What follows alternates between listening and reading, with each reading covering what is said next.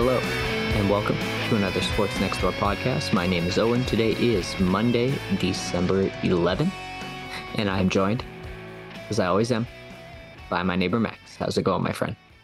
A little sore and cut open, a little sleepy. Looking forward to it not being this dark when we record at 5.30. Um, but always good to see you. How about you? Yeah, we are in the deepest, darkest part of the calendar here. I uh I'm doing well. I I'm always better on the first end of the shortest month, two months of the year than the back end of it. Because hmm. my birthday falls around now, Christmas falls around now. It's really that January, February where things get yeah much more difficult. And we generally have less sports to talk about. It's almost that dog days of the NHL, NBA season before you really kick into the final playoff push, which is why the in season tournament is a thing, and we'll talk about that on today's podcast. But beyond that, um, hanging in there. Hope everyone else out there listening is doing well as well, and uh, I'm I'm ha- I'm excited to chop it up again with you today. Yeah, I mean, there is one sport kind of going on in January, February, and I think we're going to lead with that as it's building suspense and tension, maybe. I don't know. Yeah. Tell me about it. Yeah, week 14. Four weeks left now of the NFL season after this past weekend.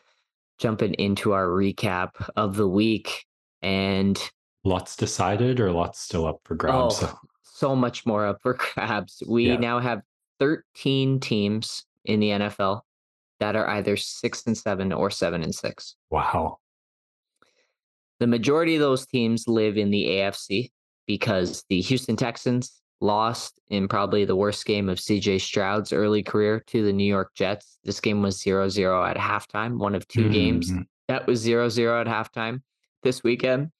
Uh, the other being a 3 nothing Minnesota Vikings win against the Las Vegas Raiders. that is a hockey score. You said six nothing last week, and I almost called it a hockey score, but three nothing.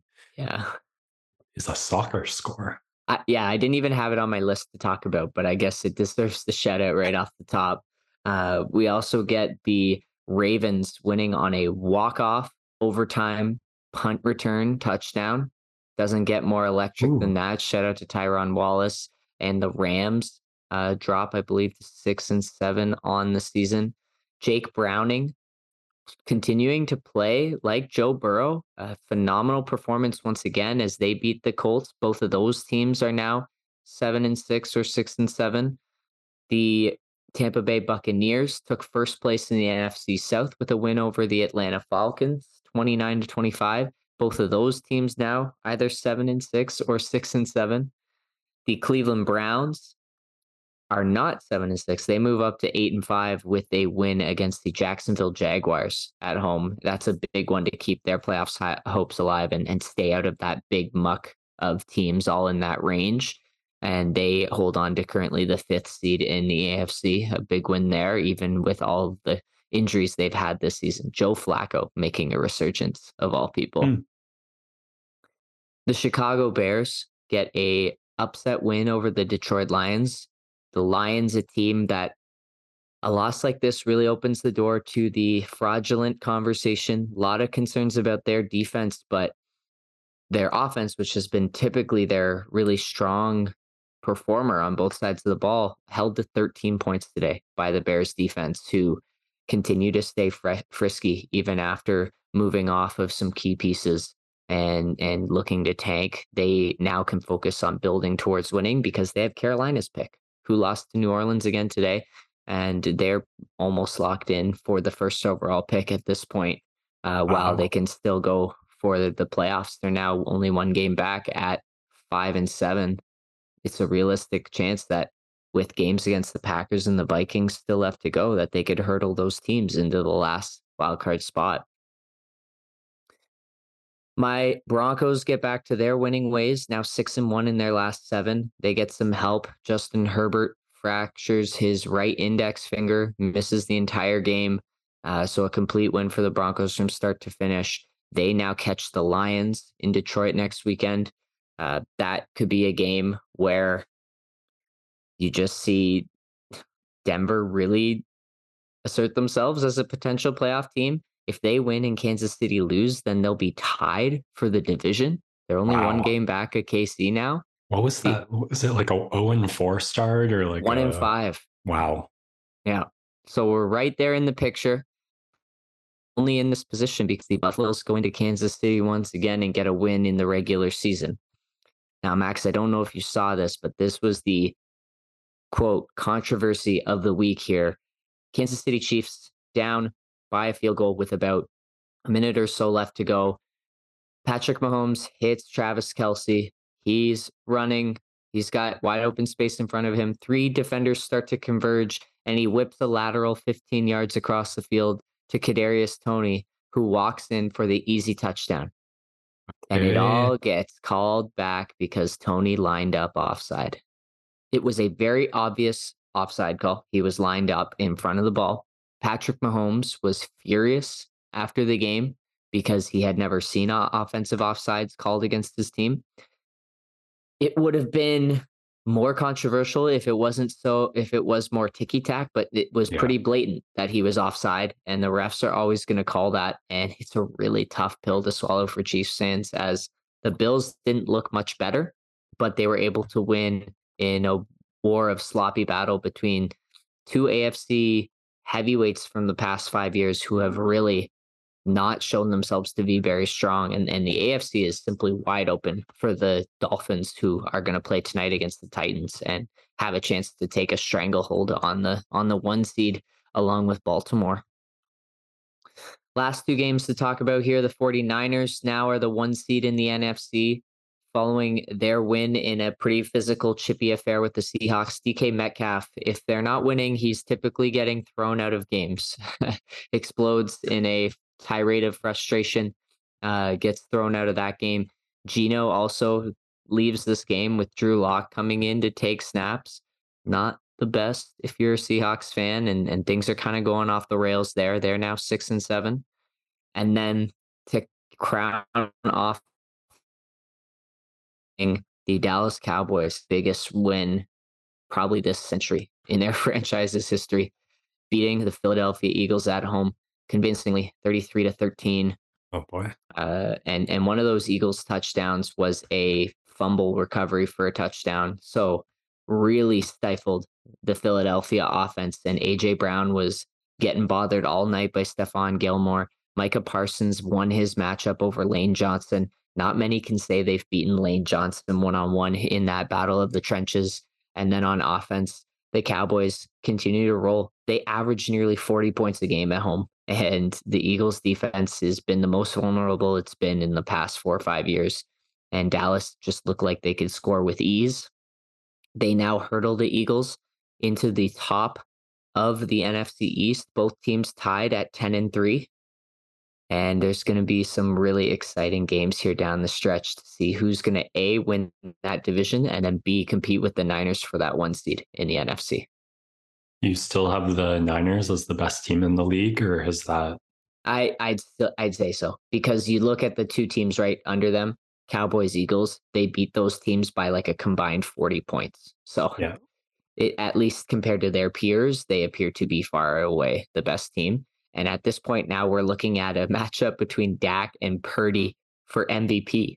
Who would wow. have thought, right? Because it's just going to go to the quarterback on one of the best teams. And those yeah. two have the best stats and, and signature wins right now. Parsons doesn't have a shot. Like it's both teams have stellar defenses. No one no? except the quarterback wins MVP. Yeah. The last one to do, I think, was Adrian Peterson in 2012. Yeah. And the only real argument you can make for any other positional player would be Tyreek Hill if he puts up over 2,200 yards this season and the Dolphins get the one seed. That's potentially the only other guy who could sneak into the picture. Up here with the fantasy player of the week. It's been tough sledding, especially with some poor performances from Travis Kelce the last couple weeks. He did end up having a good night against Buffalo, but I wanted to shout out Evan Engram, who has never been a top fantasy performer. And these past couple of weeks has been a really solid tight end option for the Jaguars catching two touchdowns this week against Cleveland. And it was the last week of the regular season. He probably helped jump some people into the playoff picture. Definitely not me. I am out of the playoffs in both of my leagues, sadly. This is what happens when you auto draft. Um, Mm. But I'll take traveling to Italy every time. And uh, yeah, tough year in fantasy for me, but we'll be back and better than ever in next year. All right. That does it for Football Fan Cave here. I think we got to go into the next biggest news of the weekend. Yeah. Um, Kawhi Madness was something I never thought we'd see again. And it felt twofold, despite the fact that there wasn't any real physical evidence to implicate that Ohtani to Toronto. And that Friday afternoon at work was one of the most excited I've ever been as a sports fan, if you can believe it or not. It's just true giddiness at the fact that I was following a plane on a flight tracker headed from Santa Ana to Toronto, seeing, I guess, deep fake videos of him getting off the plane, going through Oh, Pearson man. Customs. That one of them had a Christmas tree in the background. Wow. It just, What what was the goal of all this subterfuge? Like just to fuck with people? I guess, well, yeah, I, I, I don't know, but Jon Morosi comes out the next day, apologizes for the inaccurate reporting. Who knows where the rest of the rumors came from that Yusei Kikuchi had a 50 person reservation at a sushi place down the street from Rogers Center. Like people just want to be first instead of correct. Yeah, and let's be real, the Canadian media trips over itself to talk hype Canadian sports Oh. up. We rolled out the red carpet for no one. And then to put the cherry on top, not 24 hours later, the deal is announced with the Los Angeles Dodgers. He stays in LA. He gets paid $700 million. And the, the Jays strike out again. And that, that would have changed everything for this city. It would have been the biggest signing maybe in the history of Toronto sports. They missed out on Juan Soto because they thought they were potentially going to get Shohei. And now they're left with nothing and scrambling to try and fix a team that has not won a playoff game since the 2016 season, despite making it into the playoffs three times and having that young core. How do you like the Dodgers' chances? The, the, crazy thing is, is they spent all this money, and I don't know if it makes their much better. because Wow. Freddie Freeman is a phenomenal first baseman. The Dodgers have a lights out outfield, and Ohtani's not going to pitch next year because of his UCL injury. So he's going to pitch two years from now.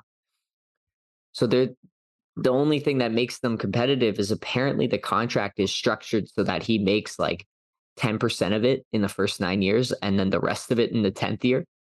So they can just go out and spend a whole bunch of money in other places in those next nine years uh, and then basically bankrupt themselves in year 10. But it's a shocking move. I think it'll make them better two years from now. They're already usually the betting favorite year to year. So, in that sense, you can't really make the top team that much better. Um, but it's just the spectacle. He's now Yeah. in a market where he will be revered at night to night. So, yeah, it's good for the the sport of baseball overall. I'd say, in terms of where they're at and the decline that they're seeing in viewership. But it really stinks for us. Hmm. Better luck sometime and then better luck 10 years from now. That's Yeah. kind of that's kind of classic Toronto. You pick him up and like overpay for his next contract. When he's 37. Yeah. Exactly. Yuck. Yuck. Well, uh, in much brighter news, the Leafs are down a goalie. Sorry, did I say brighter news? Uh, Joseph Woll goes down with a groin injury or ankle injury. Sorry, he'll be week to week. Uh, John Klingberg's down, likely, or they did say for the season with mhm. surgery. They're playing Lagesson, Lajoie, Benoit, and Timmins on a night to night basis. Do you know any of those None names. Max? No. I, I know Timmins at this point just because our defensive core has never been healthy, Yeah. but no. oh, he had a slick feed to uh oh, who was it? David Kämpf on the first goal of the game on Saturday against the Predators. I mean, despite playing four names that people wouldn't have heard of before the start of this season, they continue to keep pace with the mm-hmm. top third of the league somehow. And I mean, that's you got a great regular season team. Samsonov gives you a great performance in the shutout. And we're going to get to see a little bit of Martin Jones, which absolutely terrifies me.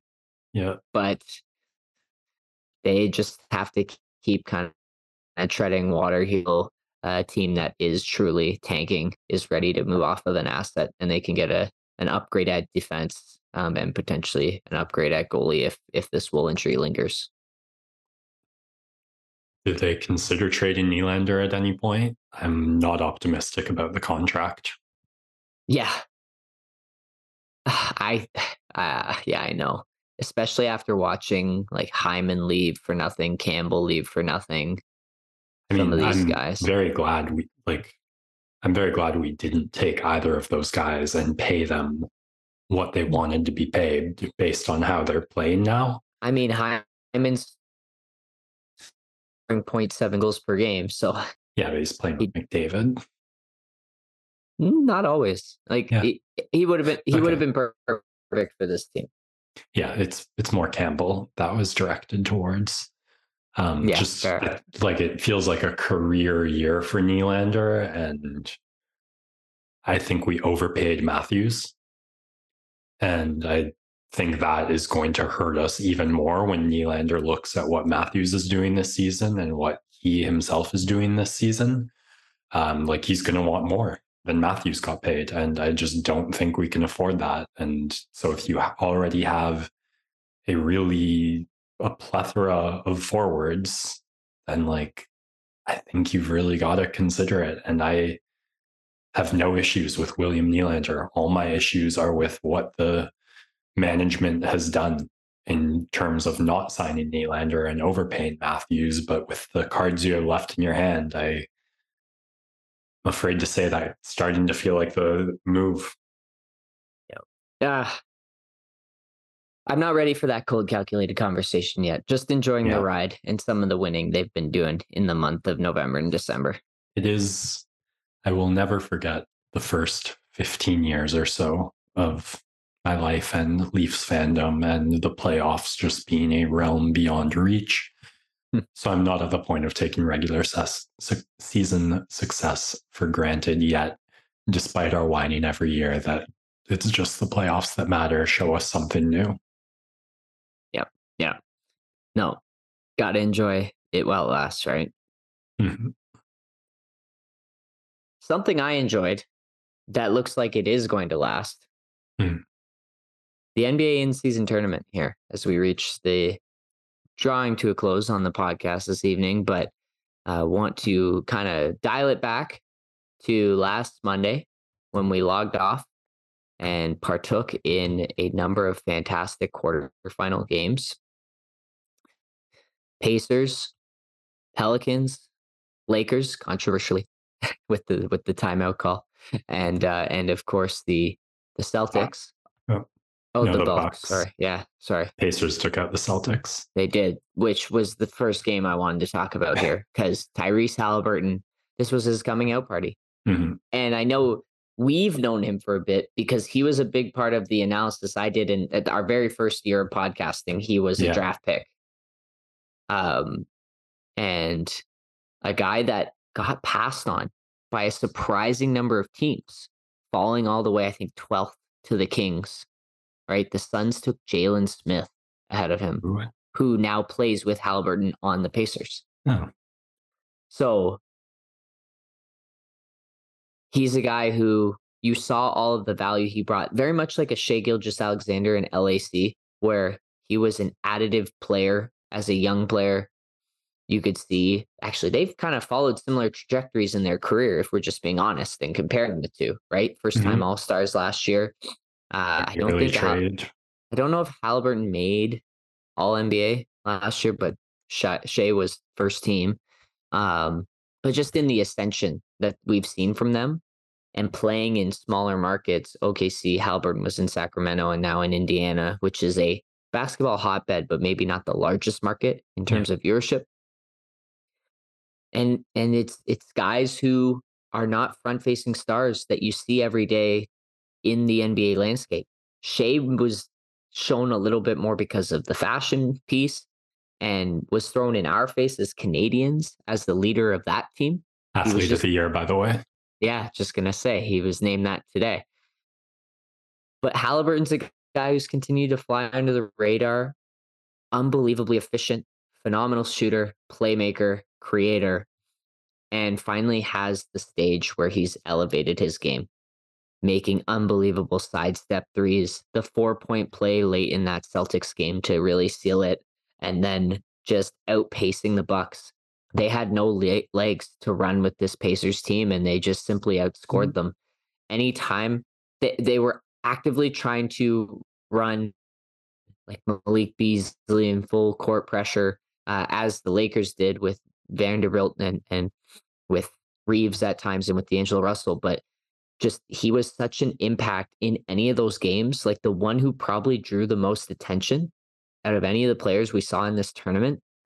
He had no turnovers in the first two games in the quarterfinals and the semis and made some incredible shots and really came out on this big stage as a force to be reckoned with and a name that now a lot more casual NBA fans will recognize and follow to a greater degree. Though some of the analysis I read over the weekend saying, um, shoot, I can't think of the guy's name. I was going to shout out the analyst. I love his newsletter, but it's uh, Tom Miller, I think. Great Substack, fully recommend. Uh, wish I could pay for it. Um, but really crediting the Lakers for just completely shutting him down in the finals, uh, especially AD dominating the paint. And, um, but just the analysis being like, this was a playoff level game plan implemented and probably brought on because Haliburton was such a supernova in the first two games.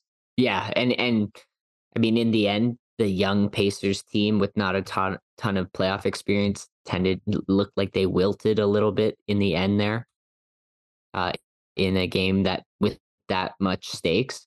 And what we learned is Haliburton's great, but the Lakers have a ton of size. That's going to be tough to handle if they get yeah. into the playoffs, right? AD with 40 and 20 game to add with four blocks and five assists. LeBron seemingly attacking the basket at will. They got Myles Turner into foul trouble. He ended up fouling out with about four minutes left in the game. And even being able to run out additional dudes at different times to cover positions.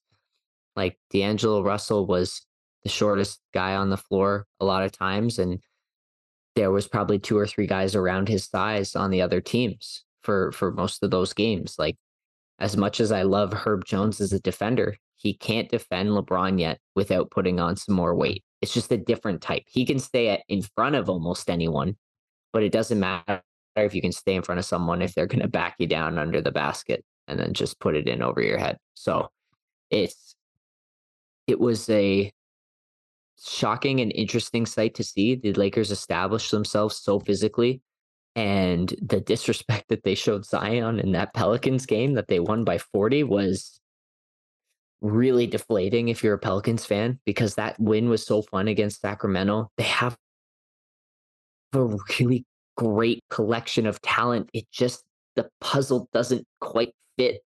And Zion is not I mean, he's year six. He's not the guy. Yeah. He doesn't care. And until he cares, this Pelicans team's not going to be better than what just happened in this in season tournament. And so that was a big takeaway. Lakers went did away with them thanks to Austin Reaves and LeBron, who ended up winning the, the MVP of the tournament. But they go in there and they treated this game seriously. This final game doesn't count for your regular season record. And they went and won it anyways. It does count for five hundred thousand dollars though. So yeah, and it that's a big deal for sure, and a lot of incentive. That's but two and a half whole vacations for D'Angelo Russell, Owen. Yeah, but if you're Lakers management you're taxing LeBron and AD in a lot of these games when you might have been resting them at this point in the season. And so, from a load management and NBA championship risk, you got to be concerned. But the, I mean, Adam Silver, hats off. This was a success. We're talking about intense, fun games in December. Now, mm-hmm. podcasts like ours, we're going to talk about the league anyways, no matter what's going on. Yeah. But you had fans who didn't really know what was going on tune in because you had a premier power. The Lakers always helps in drawing fan attention, but you had people tuning in. Ratings were up. You had people tuning in at a time when typically everyone's watching football or holiday shopping. So it's it's a big win for the NBA and the NHL and MLB should really take notes. Yeah, I actually did uh, read somewhere that uh, Bettman was asked, and he said like look, if we do something in season, like the priority is Olympics, and I have no issues with that. Like that is priority number one. Just make that happen. He says that, but then they went like two weeks ago and wrote a list of complaints about the facilities in Milan and that they might pull out if things yeah, aren't ready. It, it, it it happens like almost every time. It's the players want it and the fans want it. I am confident this happens and like ready to join the riot that burns down NHL headquarters if it doesn't. Um, yeah. Yeah, I think you can argue the viewership was a success. Having the Lakers be a part of it is going to be great for marketing. I think how much this matters two weeks, four weeks, end of the season, partly depends on how consistent the Lakers stay it like if this is just what team was able to get hot for five games and show up for those finals, maybe matters less. Um, but the West's still wide open. If the Lakers stay a top three, top four team and look like a presence, that adds credibility to this win and does makes it feel less of a fluke. Um, the cynical take, this is primarily about money, generated money, and they can probably sell the streaming rights to this um, one, two, three more years from now for just some like ludicrous overpay that like Amazon can carry it or someone else, who knows. Uh, and lastly, I am, I don't know if I'm like impressed or disappointed. Silver didn't just straight up call it the Silver Cup because, like, really, why not, man? That would be, yeah. Well, I think the reason why they called it the way they did is so they can put a sponsor on it next year or rename yeah. it. They didn't oh, commit yeah. to anything in the first year, kept it very generic. And now that we've seen the success, people are going to be knocking down the door to put their brand on that tournament. I, I never hear anything colloquially refer, referred to by the branding, though. Like the NBA champions are the NBA champions, not the winners of the Larry O'Brien trophy, the no, the MVP is the MVP. Like no one attaches Kia to it. Yeah. Um, yeah. Uh, yeah. Like, I mean, I'm sure there's clicks. It's in the article headlines. It, but like it, with it being so bland and vanilla, a name, like I wonder if that will stick or what people will be calling it five, ten years from now. Fair enough. Fair enough. Yeah. You're right. I can't think of anything off the top of my head, but I'm sure I'm missing many sponsor named events and awards, but yeah, like the the sponsors are there, just no one refers to it by that. Like yeah. So there you have it. LeBron James did something Michael Jordan could never do. Leave Vegas for five hundred thousand dollars. I thought he was about to join the Hornets for next year. Just yeah, uh, yeah. No, that I, that was a tweet I saw and heard pretty clever. But yes, the yeah. NBA Cup officially my goat. Start the debate in the comments below. But thank you, oh, everyone, boy. so much for listening. Hope everyone enjoyed the in season tournament. Hope everyone enjoying the NFL and the NHL action. We'll be back to chat with you next Monday. Um, Max, I'll let you sign us out here. Very much looking forward to that. Made it through the podcast without shivering in my outdoor adjacent room with the door locked and no heater. A big win. Till next week, Sports Next Door signing out. You get to the station, there's this crazy sound. Hey man, this ain't no fishing town. Yeah, they're fishing, that ain't all.